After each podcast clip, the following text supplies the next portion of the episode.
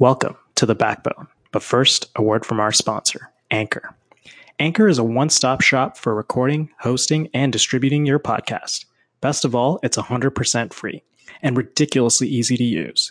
And now, Anchor can match you with great sponsors too, so you can get paid for your podcast. Anchor is what I use to bring you The Backbone, a journey inside finance at a startup. It connects your podcast seamlessly to iTunes, Spotify, Google Podcasts, and more, making your podcast available wherever your audience chooses to listen.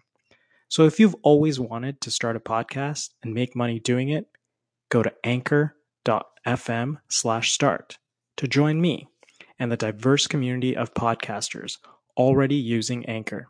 That's anchor dot f m slash start. I can't wait to hear your podcast. Welcome to The Backbone, a journey inside finance at a startup. I'm your host, Shabnam Datta, at Shabnam on Twitter. On The Backbone, we're obsessed with finance and operations at startups. We take a close look at finance functions within various startup companies by talking to finance leaders that are in there day in and day out. We chat startup finance, metrics, operations, and everything in between. Joining me on this episode of The Backbone is Samiksha Khanna, V P Finance and Operations at Uberflip, a content platform that allows you to build out personalized experiences for all your marketing campaigns. Samiksha oversees the finance, operations, I T, channel, and people and culture functions at Uberflip. She began her career in Vancouver twenty years ago in the technology industry and has gone on to work in the U K, Melbourne, Auckland, and now Toronto. Samiksha specializes in creating and driving the day-to-day implementation of a company's strategic plan, including defining and measuring key objectives, implementing procedures and processes, and diving deep into the data to uncover meaningful insights. Samiksha obtained her C P A C M A designation while working in Vancouver. And so without further ado, let's hear from Samiksha herself, V P of Finance and Operations at Uberflip.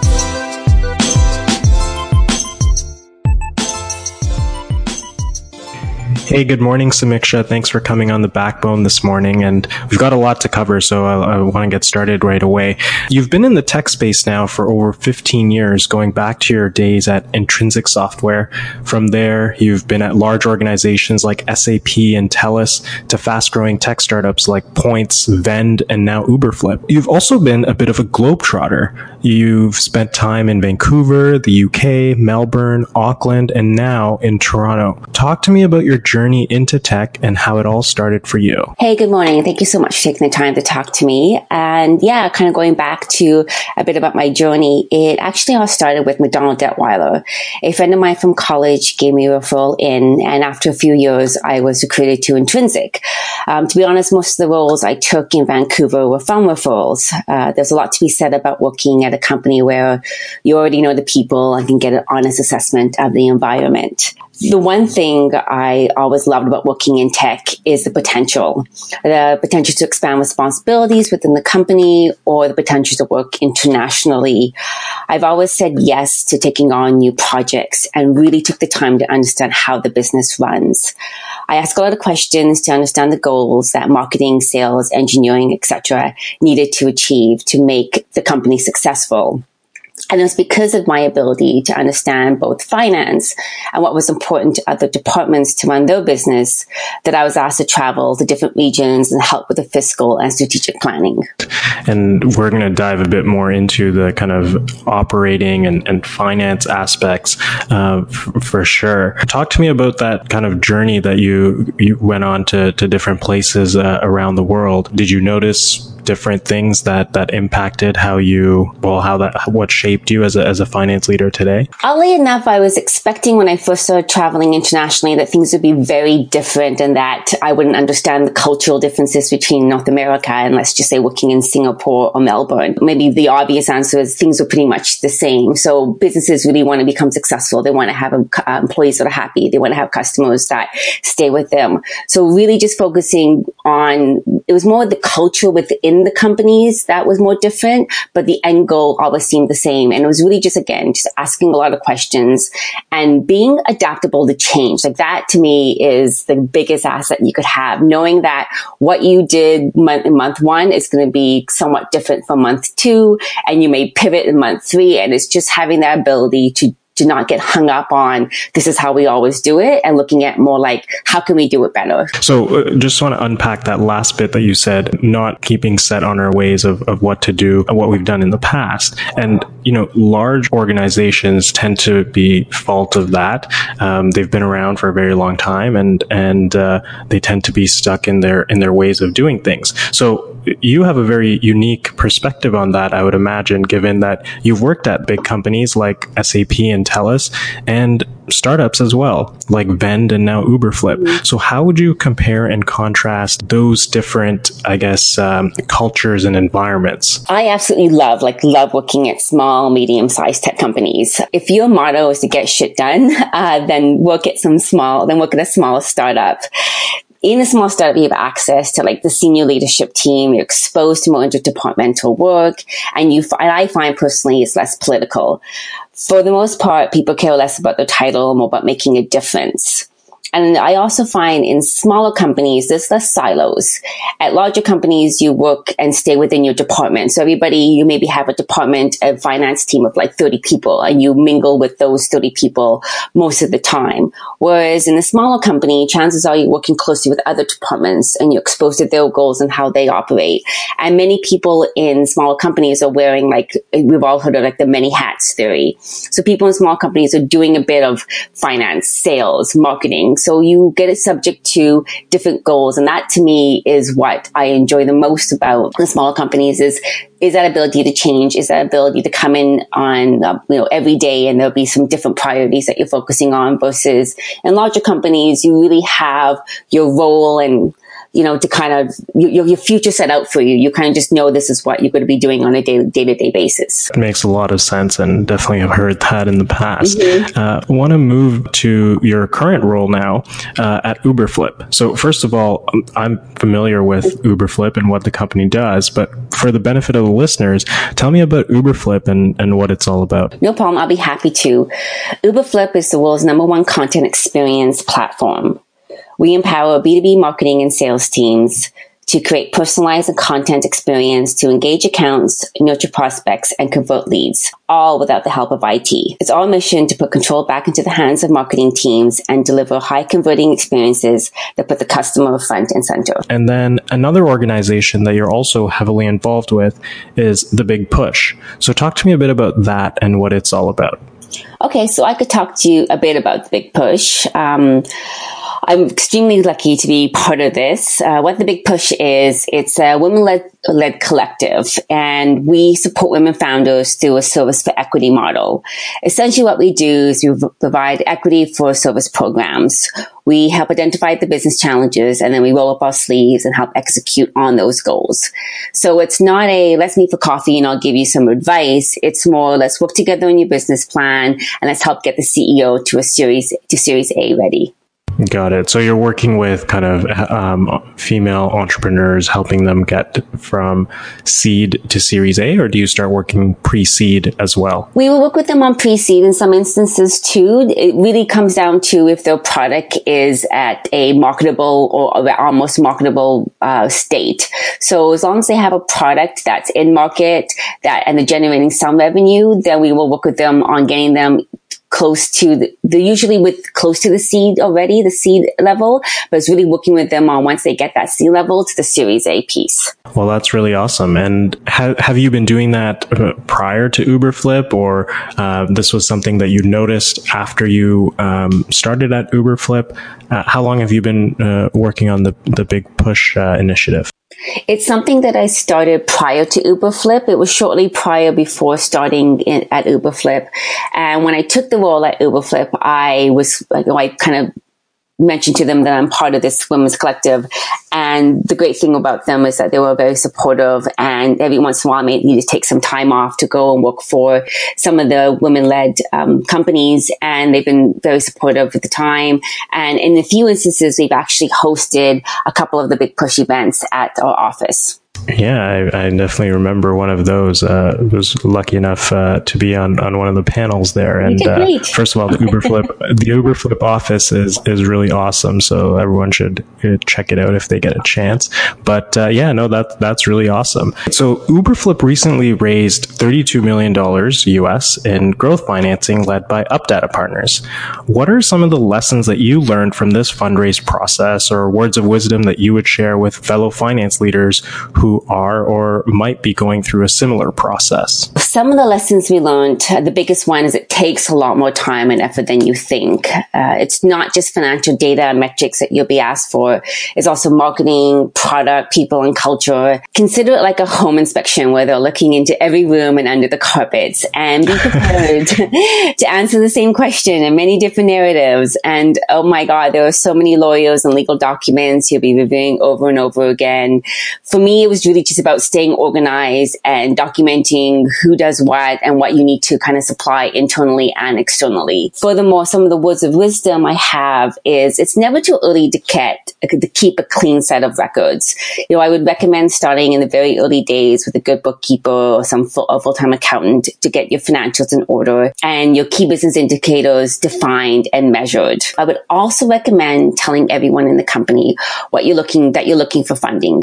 I work for For a company before where only a few people had privilege to this information. And it makes it much more difficult to ask other departments for data because you're kind of dancing around the reason why you need it and you're trying to ask in a roundabout way. Whereas Uberflip, although we didn't provide a step-by-step update, we did tell people right at the very beginning that what we were doing and what we were looking for.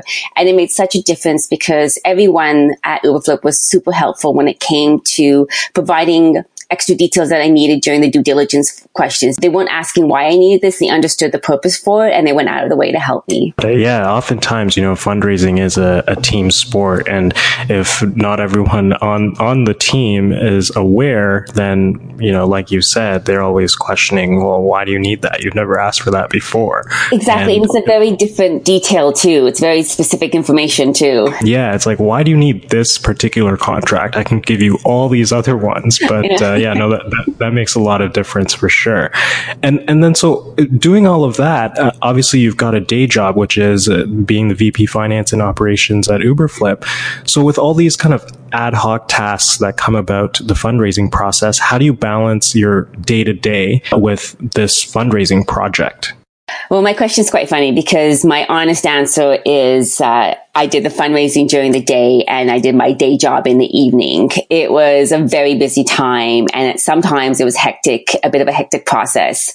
But in my mind, I saw it as a means to an end. Working late and on the weekends is not something you want to do every week, but doing it for a few months and being able to close a successful raise with great partners would then, you know, the effort pays off in the end and you're willing to push through it. Yeah, for sure. And, and, you know, now obviously we can, uh, laugh about that, uh, after the fact, you know, having, having raised the, the, the, the funding and, and, uh, having partners like, like Updata, uh, by your side. And so if I look back uh, on your career so far, many of the roles that you've been in have been operations exclusively.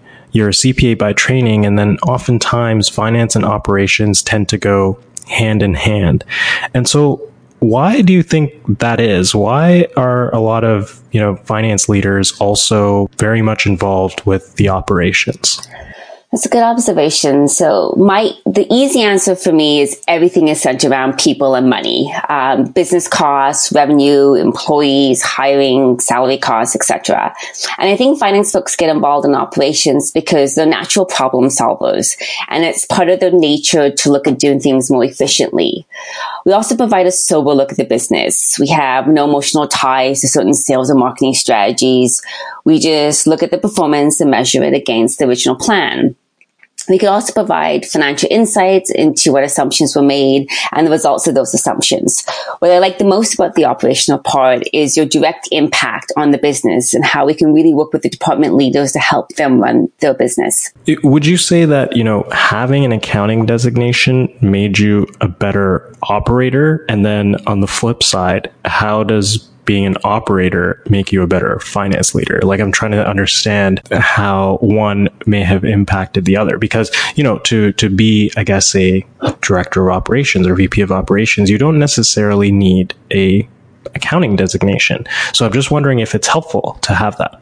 For me, it was helpful bec- because it helped me, and I used to kind of laugh and say this, translate between departments, because I can go and talk to finance about what was important to them in terms of how they viewed the business, and then be able to translate that to the business, back to the business, and say, okay, these are the metrics, this is how we're measuring it. So be able to be like, sometimes I was the diplomat between the finance department and the business departments, because, you know, I, and I, I understood both the goals. So uh, very early on in my career, I, when I was working at MacDonald Dettwiler, I was in a meeting with one of the V Ps of engineering. He was the head of a business department, and he showed us a really great example of how finance and businesses, they operate a different set of rules. Like, he showed an example of a straight line and basically saying, this is how finance operates. Like, this rules are set out and everything kind of falls into a category or a bucket, whereas the business follows its own set of rules, and it pretty much just is flexible. And there's this line that curves a lot, and really kind of what, what the point is of the operational role is to see where those lines intersect and help work with each department to kind of help achieve their business goals. Yeah, no, that, that, that's very helpful. So, um, let me, let me unpack that. So now, you know, at Uberflip, you are officially V P finance and operations. You know, prior you, you may have had finance roles or you may have had operations roles, and now it's combined together. Mm-hmm. And so how has that transition been, uh, where whereas before, like you said, you were being uh, the liaison between the operations group and the finance group, but now it's just you. So uh, you you are also the finance group. Uh, how how has that been for you? Well, to be honest, it's not just me. I have a really great finance team that I work with, and what I like about being in this role right now is it's the best of both worlds. I get to dip my toe into the finance world, and I get to rely very very heavily on Udi, who is our director of finance, to help on the accounting side and on. and on help the, supporting the business. And I also get to work very closely with the heads of sales, customer success, engineering, people and culture, and marketing, and work with them on, so we know what the budget areas are, we know what the business plans are, but then they could translate that into what kind of metrics are you going to be measuring on? Like, what are your, what are, what are your goals for, let's say, Q one, and how can the finance department help support you to hit those goals? Like, what data do you need from us? What support do you need from us? And again, it goes back to providing that sober look, that look of, these are just the numbers, these are the assumptions we made at the beginning, how are we tracking towards that? And at what point do we know that either we're going to miss the target and we need to pivot, or we're on track and just keep doing what we're doing. So you're really able to see the the full picture and and uh, being kind of an all-encompassing, see all the operations and bridge that with the the metrics that are important uh, on the finance side. So that makes a lot of sense. Mm-hmm. One last question before we hop into our quickfire round, and that is, in your opinion, what is the importance of the finance function at a technology company? Well, I'll, I won't go into the most obvious reasons why technology companies need finance, but it goes back to what I was saying earlier about just really being able to help the business succeed. You know, what I've noticed is a lot of high-tech companies, especially ones I've worked at, they're usually smaller, and you do have the department heads and people working in those departments managing five or six different things, and most of the time they're just executing, they're just trying to get make the customer happy, they're trying to deliver experience that makes the customer um happy. And what we don't have a lot of time for is to look back and go, how do we actually do? Like, how do we achieve our goals, and are we on the right track? And so that's where finance really comes in, to be able to show them, this is, we're on the right track, or, you know, even though we are thinking we're delivering a happy customer, we actually have these churn rates, or even though we think we're actually going after the right market fit, we've been selling to a different customer profile, or maybe we're actually, or maybe in, in, in instances we are hitting exactly what we need to be doing, and and we continue doing it. So we continue funding that effort and we continue to see it through because it's success for us. So that to me is where the finance role really takes the most important piece, is being able to support the business and what they need to be to be successful. Right. Yeah. One thing that really resonated with me, that something that you said earlier, is that finance is really a, a second sober thought, or mm-hmm. something that, you know, uh, people in finance don't tend to have, be emotionally tied to particular sales and marketing campaigns and things like that. So it, uh, people in finance can be very objective in, in evaluating how the campaigns are doing, and then Um, translate that back to the various uh, departments of the business um, to make sure that everyone is on board in, in achieving uh, the company's goals and objectives. Now, what I'd like to do is uh, jump into our quickfire round. Okay. And so the way this works is I'll ask you a couple of questions and you'll have ten to fifteen seconds to respond to each. How does that sound? That sounds great. All right, let's do it. So what is your go-to online resource for all things startup finance related? So I use anything from LinkedIn. I also am a big fan of David Skork. I think I'm saying his last name, right? Uh, for entrepreneurs. Yeah, yep. And Thomas yeah. Nung. So those are kind of like, the, they're kind of the gurus when it comes to all things startup finance related. Yeah, definitely. I've heard a, a bunch of guests mention those two guys specifically. So yeah, for sure. And what's your favorite uh, productivity hack? So I schedule everything. I schedule everything in my calendar. I look at whether it's an appointment with the dentist, whether it's an evening out with my husband, I or, or like lunches, I schedule everything, and that helps me become more pro- productive. And I also um, subscribe to the no more zero days motto. Motto. Talk to me about that. What is what is that? The no more zero days. It's, it's, motto. it's uh, called the no zero days motto. Sorry, and it's a article that was written on Reddit that I read about two years ago, and it's really just about somebody coming writing in saying, I can't get, I have all these things I want to accomplish, and I can't accomplish anything because I'm working too hard, or I don't have enough time in the day. And the motto behind it, the philosophy behind it, is just do one thing. So if you want to read a book, just do something every day, even if it's a small amount. So if you want to get through a book and you don't have time to say dedicate to a dedicate a whole chapter to in one day, this whole philosophy is like just read two sentences. You know, if you can't work out, just do one push up. If you right. have, a, have, you know, if you can't make a phone call to somebody and catch up with them, you know, be able to send them a quick email. So it's really just about, you don't need to bite off the biggest, you don't need to take off a big bite. Just mm. every single day, do a small bite, and you eventually get there. Wow, that's profound. Yeah, like at least you've, you know, done something um, uh, regarding that task or whatever you set it out. Uh, no, that, that makes a lot of sense. And, and I've definitely not heard that before. So that's a new one. Yeah, you should look um, it up. What's, yeah, yeah, I will. I will. Uh, what's one thing you don't leave the office before finishing? So going back to my calendar and how I schedule everything, I look at my calendar right. every single day. So I look at it at the end of the day. I look at it for the next day, and I look at it for the next week. And I want to just make sure the worst case for me is to come into work and have meetings that I didn't know about and not be prepared for. So I always check my calendar mm. at the end of the day. I check it again first thing in the morning, and I, I again I check it for the following week too. So I guess your calendar is the most mm-hmm. used uh, app on your phone and Absolutely. On your computer. um, and what's one uh, tech jargon that makes you cringe? Oh, I think sometimes all of it does, to be honest. There's so many like like serial entrepreneur, and I'm hearing the word A I on everything. It's, you know, I'm okay with them once in a while, but when you hear them all the time, they all kind of get under my skin.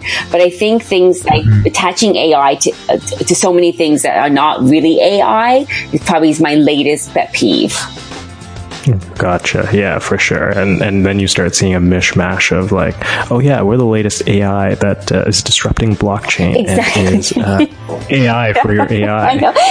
A I for your A I. I like that. But then it starts to dilute what the meaning of it really is. And then people, people even worse is that people have a misunderstanding of what it really is because they think it's one thing because it's been attached to so many things. And what's the best advice that you received so far in your career? I've received lots of pieces of advice. The latest one that I I've kind of been thinking about lately is don't let perfect be the enemy of good. And it was really resonant in when it comes to companies that are scaling. It's, we want things to be done well. We want, and if you're a type A person like me, you want to be able to do things like well or perfect the first, you know, at the get-go. But when you're working in a company that's scaling and growing, you just have to get comfortable with, we know it's not perfect, but it's better than what we have, so let's go with it. And when we have the time to perfect it or refine it, we'll do it at that time. And it's really just being okay with something that you know it's not as good as it could be, but due to time, resources, or just the lack of understanding of what this will be, you just go with good enough.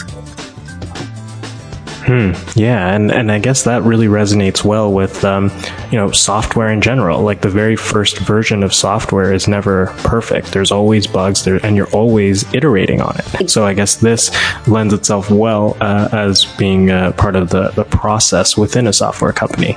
Exactly. Yeah. Awesome. Well, thanks so much for your time this morning, Samiksha. It's been really great uh, chatting with you about Uberflip, about the big push, um, Uberflip's recent uh, fundraising round, and how you've been able to balance the, you know, day-to-day of, of being V P Finance and Ops along with the tasks that came about for the fundraising, as well as why it's so uh, common to have finance and operations get tied in uh, together. Uh, Uh, it's really been a fascinating chat, and I enjoyed it a lot. Thanks again. Thank you so much for having me. All right. Take care. Bye now.